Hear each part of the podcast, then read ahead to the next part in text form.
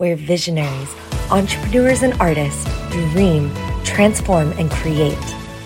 You are listening to the Miracle Moment podcast, where your breakthrough is a moment away. I'm your host, Rae Ireland. How to navigate relational dynamics while sharing your authentic story. This is such a good question. I've gotten this question so often from my clients, from people that are wanting to start writing their book, from people that just want to start to open up and use their voice and share their own authentic story. Whether it's online or in person, this can be such a difficult thing to navigate because when we're sharing our personal story, it's not just about us. We're usually sharing about the different characters that are a part of our story. And those characters tend to be people that we love or that are deeply ingrained in our lives, such as friends, lovers, ex lovers, uh, parents, family, teachers, mentors, you know, people that are near and dear to our hearts, maybe some more than other. Um, and we don't want to you know, stain some relationships. And so this question has come up many times where it's like, how do I navigate that? How do I speak my truth and also understand, you know, the repercussions of what that's going to be?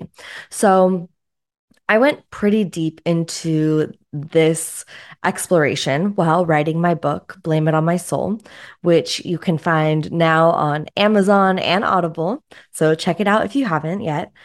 And while I was writing this book, I knew that I wanted to be raw. I wanted it to be real. I wanted it to be very authentic. And I really wrote it without truly bringing the people, the characters that I wrote about into my perspective. I really wrote this book first and foremost for me. So I went through what I went through. I shared what I needed to share. I wrote it out. And then it was once I was actually in the editing process where I was like, oh, this is this is going to impact the way that these relationships are. This is going to impact that person that I wrote about, whether they read it or not. And you know, sharing your story, it's especially if it, it's in a book, but even online with, you know, the recording today, it feels permanent. It feels like something that you can't shift or change later. So I really needed to, I took time to explore what that would look like and what those dynamics would look like. And in that, I found some key points that I'm going to share with you today that really helped me find this sweet spot of totally sharing my truth and the real raw version of it while also simultaneously having my boundaries very clear and and feeling confident in what I was sharing. So now, for instance, I just brought my book to a women's gathering that I hold. Um, it's the Women's Entrepreneur Collective that I host, co-host once a month down in San Diego, and we just had it this last week, um, or just about two days ago.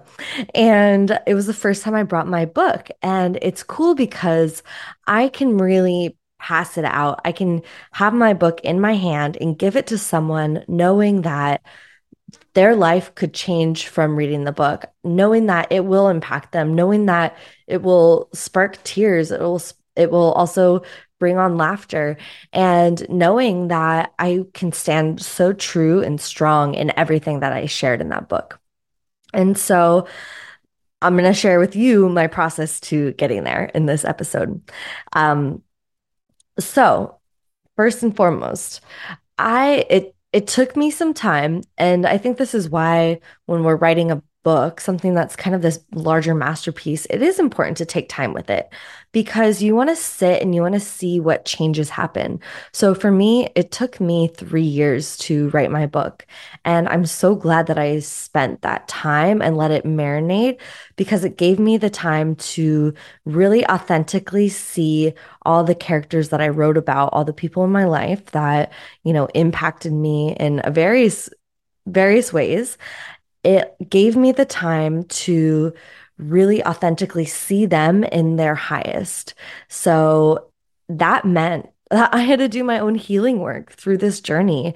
I didn't want there to be blame and shame and these lower vibrational, you know, experiences and recordings of these other people because when I actually sat down with the fullness of my book, I was like, these are people that I love or I have loved. And, you know, I I want to share my truth, but I also I don't want to go into victim while writing this. So, you know, that meant sometimes while in the writing process, while in the editing process, it would actually catapult me into a healing episode, a healing journey. So I would sit down and write my book, and then I would be writing, and I'd write maybe two to three paragraphs, and then I'd have to just put my computer down because I needed to go into deeper healer healing work for myself and really taking the time to honor the process of me stepping out of my comfort zone and sharing some of this stuff, I really needed to honor my own personal healing journey along the way, which really allowed me to hear, heal, heal and honor all the characters that are in my book. Um, in the in the way that I knew best at the time and again, one thing I will say, I know it does feel like it is permanent and I shared that earlier, but we can change our perspectives. We can say, I've learned and I feel different. So I did always have that in the back of my mind as well. But I really tried to put it to the test of like, will will I be able to stand for this? So that brings me into my second point, which is speak your truth and own it fully. Take responsibility for how this will land if the people that you're writing about read it. And if it's not worth their reaction, is it really worth it for you to share? And this was a hard question that I had to ask myself. And in some cases, it was like, yes. In other cases, I decided no. Like, there's it's not worth it and it's not it's not making a point that is that important to me. So i kind of navigated in that way. And then when it came down to my actual the book itself you know i ended up i decided that anyone that i was using that i had written about that i was using their name um I decided to bring it to them. So I copy and pasted all the parts that, you know, involved them and I sent it to them. And actually, before I sent it, I sent them a message and asked and said, you know, I've written about you in my upcoming book. Um, I'm curious if it's okay if I can use your name or if you'd prefer me to change it to a different name. And if you would like, I can send you all the parts that I have written about you. So let me know. So this put me in such a vulnerable state because some people I, you know, I had written about and I didn't want to share it with them, but I knew that this was the right thing to do. And it was fascinating because there were actually some people um, that are in the book that were way more supportive than I even thought. And that was really cool to experience. And again, it helped me connect to their highest self and remind myself that we're all on our healing journey. We're all on our healing path. We've all done stupid stuff that has affected other people. And, you know, sometimes that happens.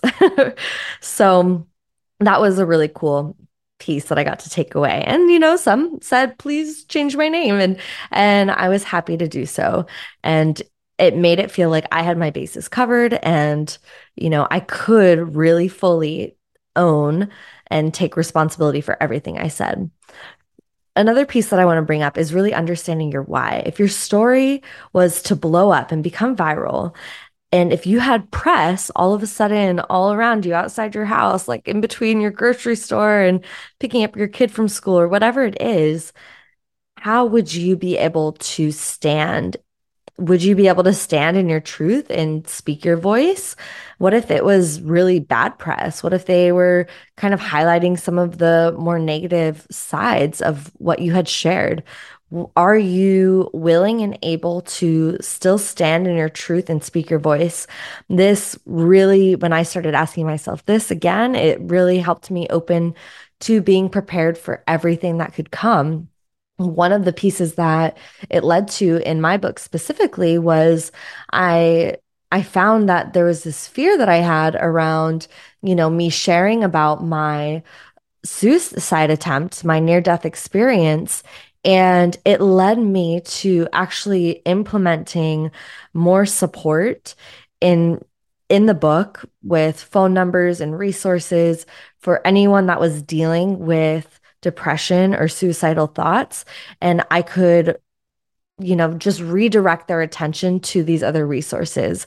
And I actually, even in my book, there's some parts that say, just put this book down if you're experiencing this and go call this number if you're in this country, if you're in this town. And I worked with a friend who um, works with others and does suicide prevention hotline services and talked with her and you know we really dialed in how how to message that where to put it in the book where it's most important. And it was like okay great this feels good. I checked it off the list and and i feel like i can really stand in the truth of my book knowing that i've done everything that i can do to you know, support anyone that's reading the book and picking it up and going through those experiences. So, really be prepared for anything and everything to happen and share your story from that place of intentional awareness. One thing that I want to share is you don't have to share everything or you don't have to share anything that you don't want to. It really is your story. So it doesn't mean that you're not being authentic. If you have some pieces that you want to withhold, this is totally up to you.